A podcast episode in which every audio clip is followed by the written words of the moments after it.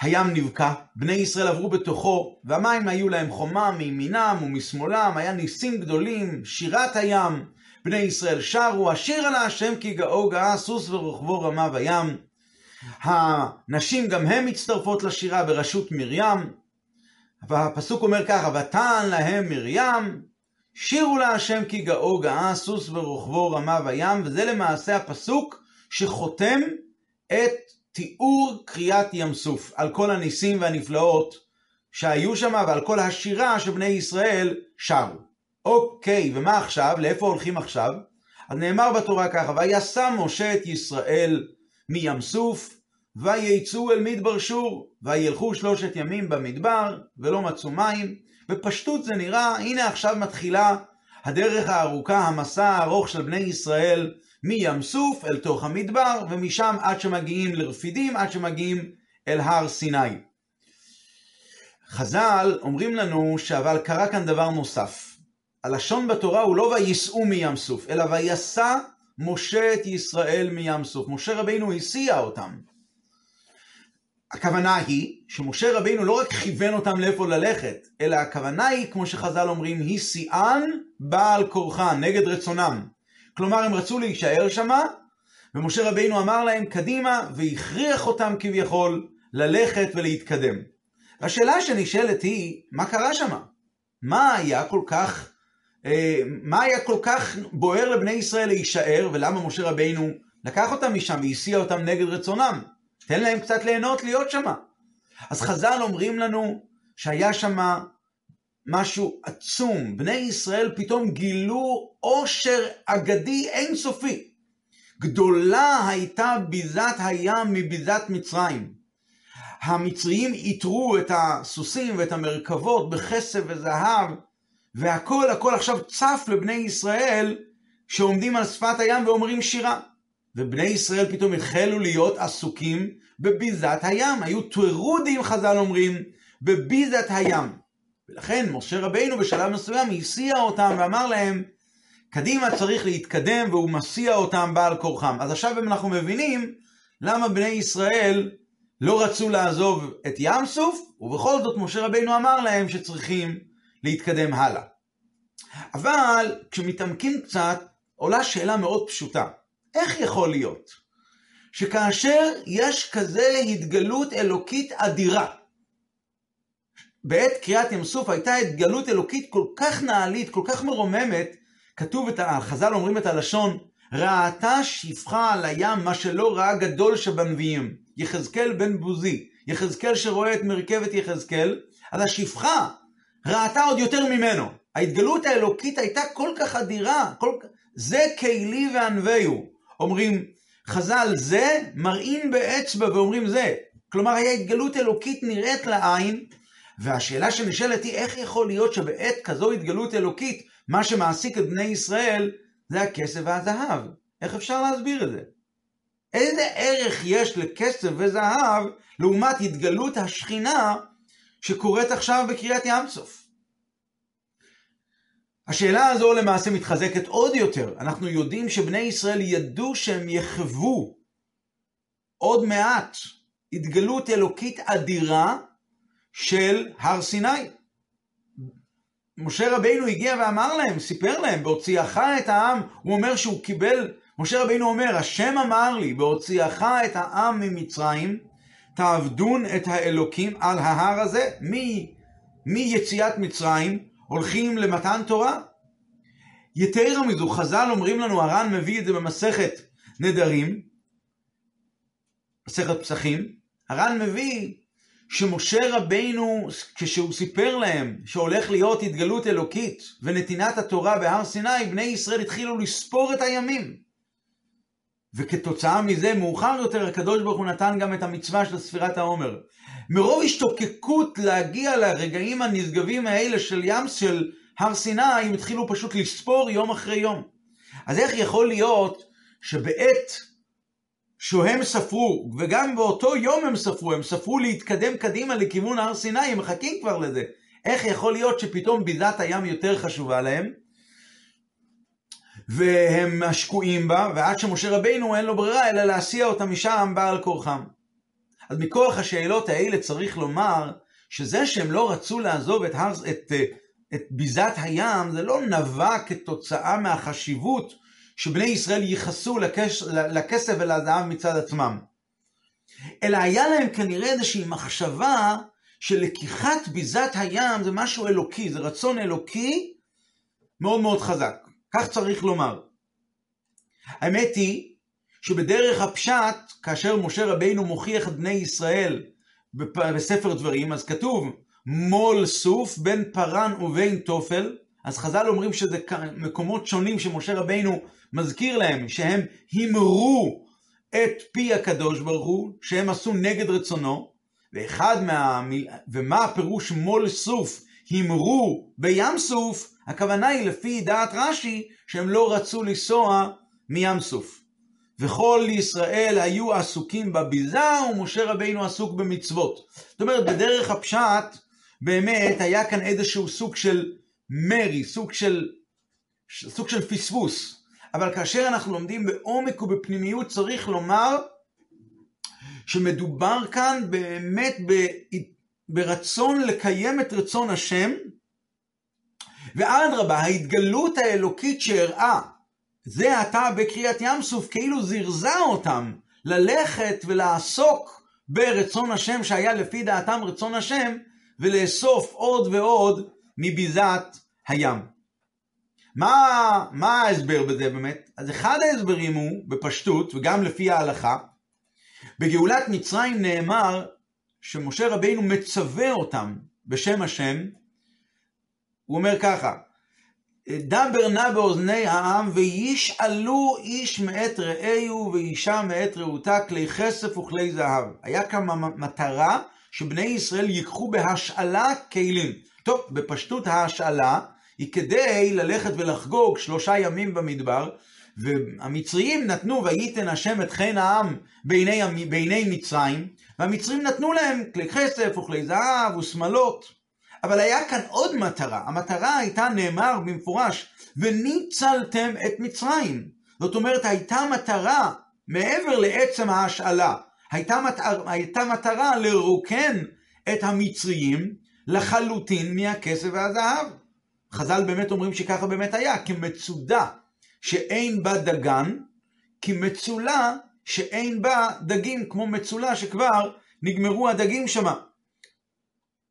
אז לפי זה, לפי זה שהיה כזה ציווי מאת הקדוש ברוך הוא, וישאלו וינצלו את מצרים, לפי זה, כאשר בני ישראל ראו שיש עדיין הרבה מאוד כסף וזהב, שלמעשה הם היו צריכים לקחת מהמצרים והם לא לקחו אותם, אז הם היו חייבים להיות עסוקים בביזת הים כדי לקיים את הציווי וניצלתם את מצרים.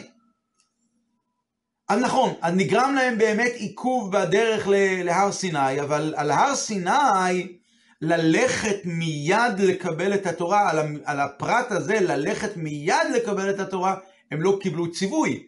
השם אמר למשה רבינו בהוציאך את העם ממצרים, תעבדון את האלוקים על ההר הזה, זה סוג של סיפור של מה שיקרה בעתיד. ובני ישראל כמובן שמעו מהסיפור הזה, והשתוקקו באמת להגיע לרגעים האלה, וספרו את הימים, וזה נכון, אבל זה לא היה כציווי, זה היה כסיפור. ובכלל הרעיון הזה של תעבדון את האלוקים על ההר הזה, זה ודאי, מתי זה בדיוק הולך להיות, לא נאמר. הזמן הזה של תעבדון את האלוקים לא נאמר.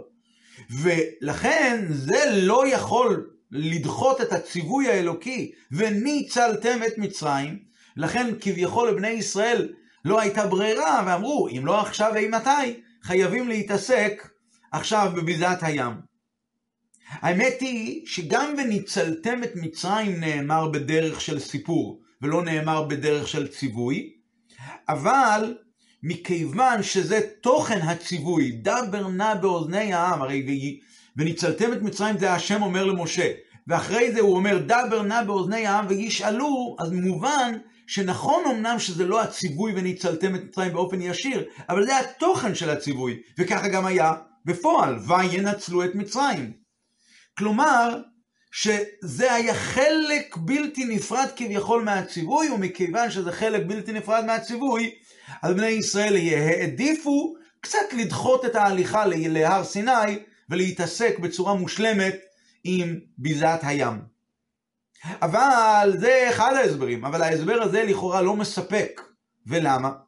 כי אם באמת משה רבינו עכשיו אומר להם, ויסע משה את ישראל, הוא אומר להם לא, צריכים להתרחק מים סוף. זאת אומרת שמשה רבינו אין למשה רבינו שום עניין משל עצמו, זה לא פרשנות שלו לדברים, אלא כנראה זה היה על פי ציווי השם. אז אם ככה, אם ברור לבני ישראל שזה היה על פי ציווי השם, אז שבה הקושייה, איך יכול להיות שבני ישראל נגד ציווי השם, ומשה רבינו צריך להכריח אותם בעל כורחם ולהגיד להם, קדימה? הרי משה רבינו כעת עכשיו אומר להם, צריכים להתקדם. הם מבינים שמשה רבינו אומר להם את זה. אז התשובה היא, שנכון, אפילו שבני ישראל באמת ידעו שהמסע שלהם כעת להר סיני זה על פי ציווי השם, אבל הם חשבו שבכל זאת צריכים לעכב את הציווי עד שנשלים את הציווי וניצלתם את מצרים. ולמה? כי ביזת הים הייתה מצווה עוברת, ומצווה עוברת אז לא נוכל לקיים אותה פעם נוספת. והמצווה הזו היא לא נדחית מפני תלמוד תורה. אם בן אדם לומד תורה ויש לו מצווה עוברת, אז המצווה עוברת עכשיו, צריך לקיים אותה. ו- ולכן הם חשבו שעכשיו אנחנו צריכים ללכת ולקיים את, אה, משה רבינו אומר להם עכשיו, עכשיו לנסוע מים סוף, להתקדם. עכשיו לא להתעסק בביזת הים, אומר להם משה רבינו. אז השם עכשיו רוצה שכרגע לא להתייחס לציווי וניצלתם את מצרים. ונכון, ונכון, למרות שזה מצווה עוברת, ומשה רבינו יודע שזה מצווה עוברת, ובכל זאת, משה רבינו אומר להם להתקדם. אז נכון, אז לכן באמת הם עושים את זה. אבל הביצוע הזה היה בעל כורחם. כי לפי הבנתם וידיעתם בתורה, עכשיו בהתאם להלכה, שזו מצווה עוברת, אז צריכים להשלים, דבר ראשון, את ביזת הים, ולא לבטל את הציווי הזה של וניצלתם את מצרים ולהתקדם הלאה. זה ההסבר לכאורה בדרך. בדרך הפשט ובדרך ההלכה, ובפרט גם לדעה שאומרת שלמשה רבינו לא היה ציווי מפורש ללכת עכשיו לים סוף, אז הם, אז הם באים ואומרים, אנחנו קיבלנו ציווי מפורש ואיש עלו, איש מאת רעהו ואישה מאת רותה, כשהמטרה היא וניצלתם את מצרים, אז כל עוד לא קיבלנו ציווי מפורש מהקדוש ברוך הוא אחרת, אז אנחנו באמת, קשה לנו עם זה, ולכן זה היה בבחינת בעל כורחם. כמובן שהם צייתו למשה רבינו, אבל זה היה בעל כורחם. עכשיו, לפי הרעיון הזה, שההתעסקות הזאת של בני ישראל בביזת הים זה היה כדי לקיים את הציווי הזה של וניצלתם את מצרים, אז נבין תמיהה נוספת. תמיהה שמתעוררת כשאנחנו לומדים את כל הסיפור הזה. לכאורה, מה בכלל בני ישראל מתלהבים מכסף וזהב? אתם הרי עכשיו הולכים למדבר. כמו שכתוב מיד, ויסע משה את ישראל, ויצאו למדבר, למדבר שור. אתם עכשיו הולכים למדבר, אתם הולכים להגיע להר האלוקים, הר סיני. מה עכשיו נוגע כסף וזהב בעת שהולכים למדבר? מה צריך במדבר כסף וזהב? ארץ אשר לא עבר שם איש ולא ישב אדם שם? אז נכון אמנם שצריכים לקבל קצת uh, מהסוחרים שעוברים, תגרי אומות העולם שהיו עוברים, היו צריכים לקנות מהם כל מיני דברים, כל מיני עניינים, כמו שנראה מאוחר יותר, כאשר התורה מספרת על הפרשיות של תרומה, תצווה, כל עשיית המשכן, שהיו צריכים לקנות מתגרי אומות העולם כל מיני חומרים, אז היה צריכים בשביל זה כסף וזהב, אבל כסף וזהב יש להם כבר מספיק. חז"ל אומרים את הביטוי, אין לך כל אחד ואחד מישראל שלא היו עמו תשעים חמורים לובים טעונים מכספה וזהבה של מצרים. כלומר, מדובר כאן בעושר אגדי. אז אם מדובר שכבר יש להם בעבור אותם תגרי אומות העולם שהם יפגשו בדרך, אז אין צורך בכלל בקריאת ים סוף, ואין צורך בביזת הים מיד אחרי קריאת ים סוף. אז למה הם כל כך מתלהבים מהעניין? ובפרט, אם בני ישראל חושבים, וככה הם בטוחים, תביאמו ותטעמו בהר נחלתך, הם בטוחים שעכשיו הולכים להיכנס לארץ ישראל, מיד אחרי קריאת ים סוף, מיד אחרי הר סיני הולכים להיכנס לארץ, אז גאולת מצרים היא לא גאולת, לא גאולה פרטית, אלא גאולת עולם. אז אם היא גאולת עולם והולכים להיכנס לארץ ישראל, אז זאת אומרת שזוהי גאולה ללא גלות. גאולה ללא גלות, מי צריך כזה מצבורים אדירים של כסף וזהב? אז זו שאלה מאוד מאוד קשה. בפרט שאנחנו יודעים שריבוי של כסף וזהב הוא דבר שמביא לידי חטא. ודי זהב, משה רבינו מוכיח אותם בתחילת פרשת דברים, כמו שאמרנו מקודם לגבי מול, מול, מול סוף. יש אחד ההסברים שבאמת אומר שזוהי הסיבה שמשה רבינו הסיע אותם משם, כי כסף וזהב מביא לידי חטא. איך יכול להיות שהם אבל, בדרך, ה, בדרך הדרוש, איך יכול להיות שבני ישראל היו כל כך עסוקים בזה וכל כך מתלהבים מביזת הים? אה, אבל לפי מה שאמרנו מקודם, זה מובן ממש בפשטות. הכוונה של בני ישראל הייתה לקיים את הציווי של הקדוש ברוך הוא. השם ציווה אותנו וניצלתם את מצרים. אז אין עכשיו מקום לחשבונות, איזו תועלת, אל, מה אנחנו נרוויח מהכסף וזהב הזה? האם יש צורך בזה או אין צורך בזה? כל השיקולים הללו, כל החישובים האלה, בני ישראל שמו הצידה. אנחנו כעת מקיים, מקיימים את ציווי השם. והציווי הזה צריך להיעשות, אה, ומה ההתלהבות? כי ציווי השם צריך להיעשות בכל לבבך ובכל נפשך. ולכן כאשר הם הולכים מהמקום הזה, הולכים מביזת הים, ו- ולא עושים את זה בצורה מושלמת, אז זה יוצר אצלם בנפש איזה רגש של בעל כורחם. את העניין הזה נבין בעומק יותר לפי הפירוש הפנימי של וניצלתם את מצרים, אותו ציווי אלוקי. מה באמת עומד מאחורי הציווי הזה? למה באמת הקדוש ברוך הוא כל כך מתעקש כביכול ואומר, דבר נע באוזני העם וישאלו איש מאת רעהו. הקדוש ברוך הוא אומר, אני לא מרשה לצאת בלי ואחרי כן יצאו ברכוש גדול, שמה שאמרתי לאברהם אבינו. למה זה באמת כל כך חשוב שיצאו ברכוש גדול? אלא מה שזה בהתאם להוראה של התורה ולמצוות לא תעשה של בל תשחית. התורה חסה על ממונם של ישראל. מה העומק של העניין הזה? יש ברכוש הגדול הזה, יש שם ניצוצות קדושה שהיו טמונים בתוך הכסף והזהב של, של מצרים. ועד כדי כך שכשהכסף והזהב הזה עבר לידיים יהודיות, מי, אז קיבל עלייה, קיבל, קיבל התעלות והתרוממות לאותם ניצוצות קדושה שהיו חבויים שם. מערוות הארץ, המקום הכי נמוך ושפל, לרשות של בני ישראל, רשות הקדושה. ולכן, מכיוון שהעבודה הזו היא עבודה מאוד יסודית, היא עבודה שהיא למעשה מממשת את הכוונה האלוקית שנתבע הקדוש ברוך הוא להיות לו יתברך דירה ותחתונים, שהקדוש ברוך הוא רוצה שיהיה פה דירה לקדוש ברוך הוא, אז לכן לא היה אפשרי לוותר על כזה רכוש גדול, לא היה אפשר לדלג על הפרט הזה, היו, זה היה חלק בלתי נפרד מהיציאה. ואותו דבר היה גם לגבי ביזת הים, שבני ישראל הלכו והגיעו לים סוף, וחוו את ההתגלות האלוקית האדירה הזו, אז אדרבה, זה גרם להם לעסוק בביזת הים בצורה הרבה יותר מרוגשת, בצורה הרבה יותר, חו... בצורה הרבה יותר מאומצת, ובצורה הרבה יותר נעלית ממה שהיה ביציאת מצרים.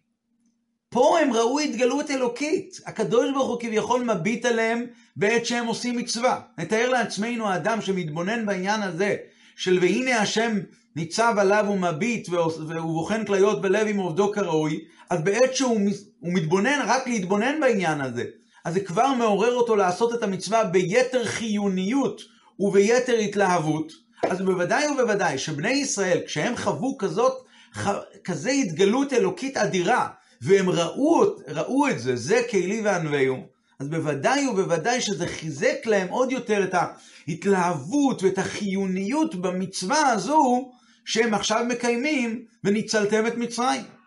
ואז הם עשו את זה לא רק בכל לבבך, לא רק בכל נפשך, הם עשו את זה בכל מאודיך, עם כל החיות וההתלהבות. ולפי זה נבין את הרעיון הזה של השיאן בעל כורחם.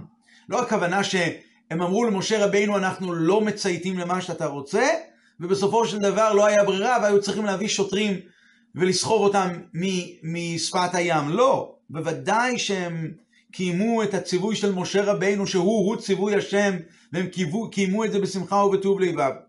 המשמעות הפנימית של איסיאן בעל כורחם שזה היה בניגוד לשכל שלהם, בניגוד לשכל וההבנה שלהם בתורה, איך עכשיו אנחנו אמורים לקיים את ה... את ה... וניצלתם את מצרים, כי הם היו שקועים לגמרי בעניין הזה, ואדרבה, כביכול האשם בזה הוא ההתגלות האלוקית, היא האשמה בשקיעה העצומה שלהם עכשיו בביזת הים. הם עכשיו שקועים בעבודת הבירורים עם הידיעה וההכרה שהקדוש ברוך הוא מביט עליהם איך הם עושים את זה? אז הם היו בצורה כזאת, שכאשר היו צריכים לנתק אותם מהעבודה הזו, אז זה היה בעל כורחם. כמובן שהם עשו את זה מתוך קבלת עול, מתוך רצון, כמובן בשמחה ובטוב לבב, אבל ביחס לשקיעה הזו שבה הם היו בשכל ובהבנה שלהם, זה היה בעל כורחם. יתרה מזו, עכשיו כאשר הקדוש ברוך הוא אומר להם בשם, משה רבינו אומר בשם השם, צריכים ללכת להר סיני, למעשה עכשיו הם יודעים, אפילו שזה לא היה מובן כל כך בהיגיון שלהם, בהיגיון התורני שלהם, אבל עכשיו הם יודעים בקבלת עול, המצווה הזו הסתיימה. זה מזכיר את, ה, את ה, מה שנאמר בזוהר לגבי מצוות מצה. כשיהודי אוכל מצה בחג הפסח, אז הוא מחזק את כוח האמונה שבו. מיכלה דמהימנותא. אבל מתי זה קורה? אומר הקדוש ברוך הוא זה קורה בחג הפסח, שבעת ימים. ואם יהודי אוכל מצה אחרי חג הפסח, אז זה בסדר גמור, אבל זה לא מחזק אצלו את האמונה. הסגולה המיוחדת הזו קיימת בעת הזמן הספציפי שהשם קבע למצווה הזו. בני ישראל אמרו, ביזת הים, עכשיו כרגע, שמשה רבינו בא ואומר לנו שאנחנו צריכים ללכת, כנראה באמת עכשיו הסתיימה המצווה הזאת. למרות שהם הגיונית ותורנית לא מבינים את זה. לפי הרעיון הזה, אנחנו יודעים שכל דבר ודבר שיהודי לומד, ובפרט העניין הזה של יציאת מצרים, נותן לנו המון כוחות והוראות ומסרים בעבודתנו, בעבודת השם, בעבודת האדם לקונו. כשיהודי לפעמים עסוק בעניין מסוים בעבודת השם, אז הוא באמת צריך לדעת שהוא עושה את זה עכשיו עם כל, ה... כל עצמותיי תאמרנה, עם כל החיות, עם כל הכוחות, עד לדרגה של בכל מאודיך. למעלה מהמדידה וההגבלה שלו. זאת אומרת, כרגע הוא עסוק בעניין הזה ואין שום מקום לעבודה אחרת. ואותו דבר, כאשר באים אליו ואומרים לו, עכשיו אתה עובר מעבודה זו לעבודה אחרת, אז זה בבחינת בעל כורחו.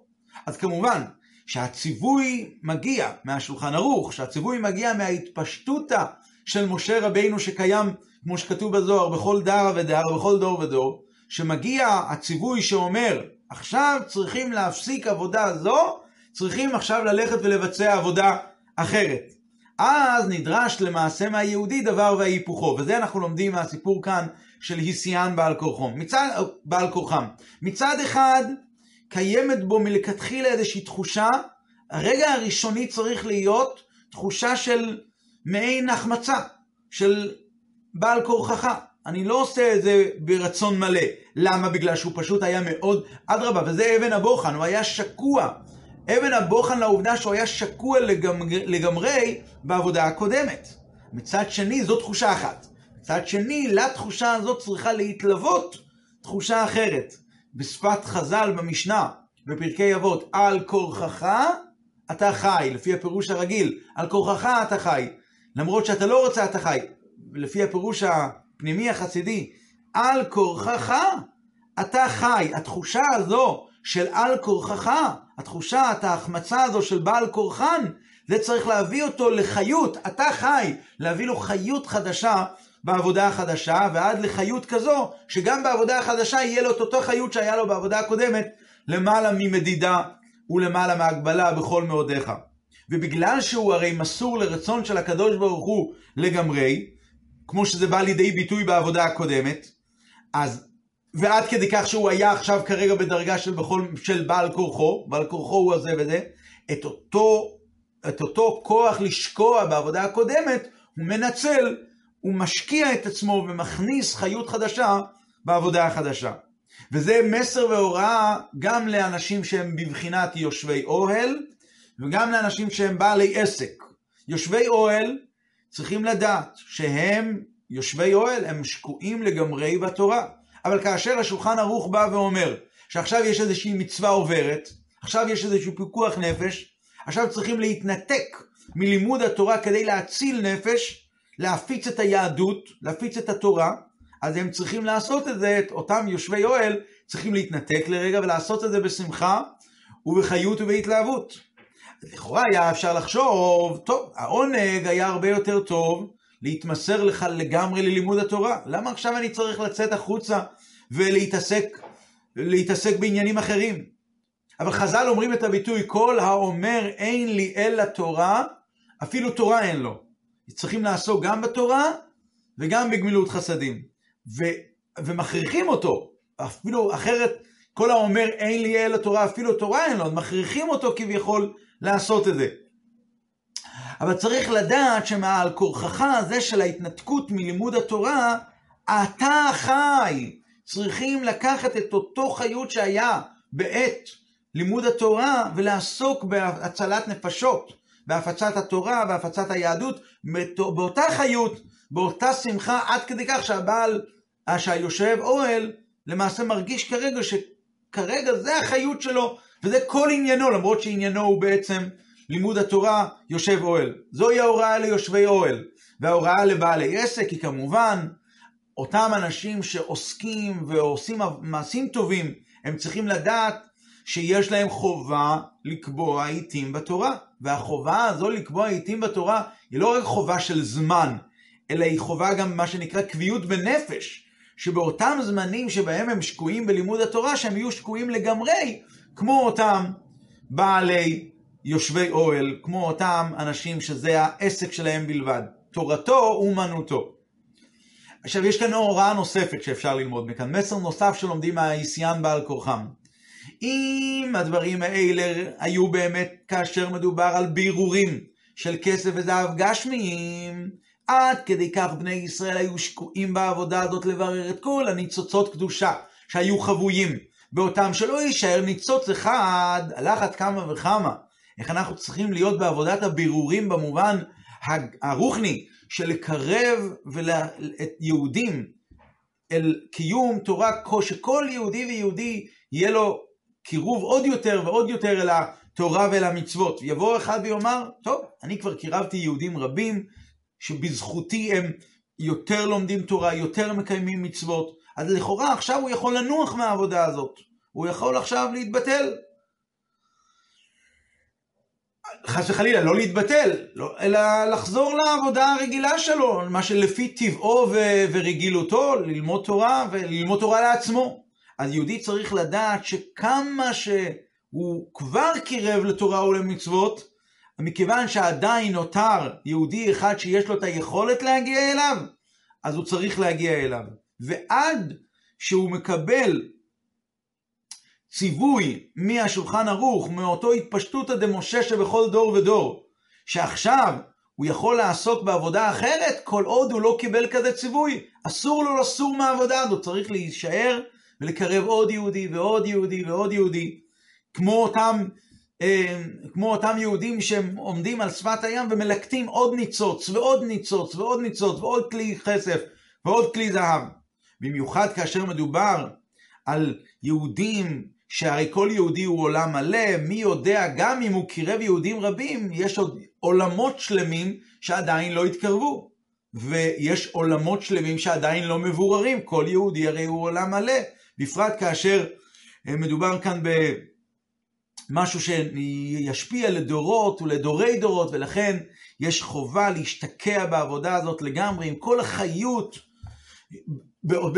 והאבן הבוחן לזה שזה יהיה בכל החיות, שכאשר יסירו אותו מזמנים מסוימים מהעבודה הזאת, זה יהיה בבחינת בעל כורחו, על אחת כמה וכמה, כאשר לוקחים בחשבון שעל ידי זה יהיה כאן אה, אה, עוד המשך, כי אותו יהודי שיתקרב אל התורה ומצוות, הוא בעצמו יקרב אחרים אל התורה ומצוות. חז"ל אומרים לנו במשנה בפרקי אבות, מצווה גוררת מצווה, ולכן, בפרט המצווה של ואהבת לרעך כמוך, אז מהפעולה הזו בוודאי יצמחו פירות ופרי פירות עד סוף כל העולם, שיהיה לנו שבוע טוב ובשורות טובות.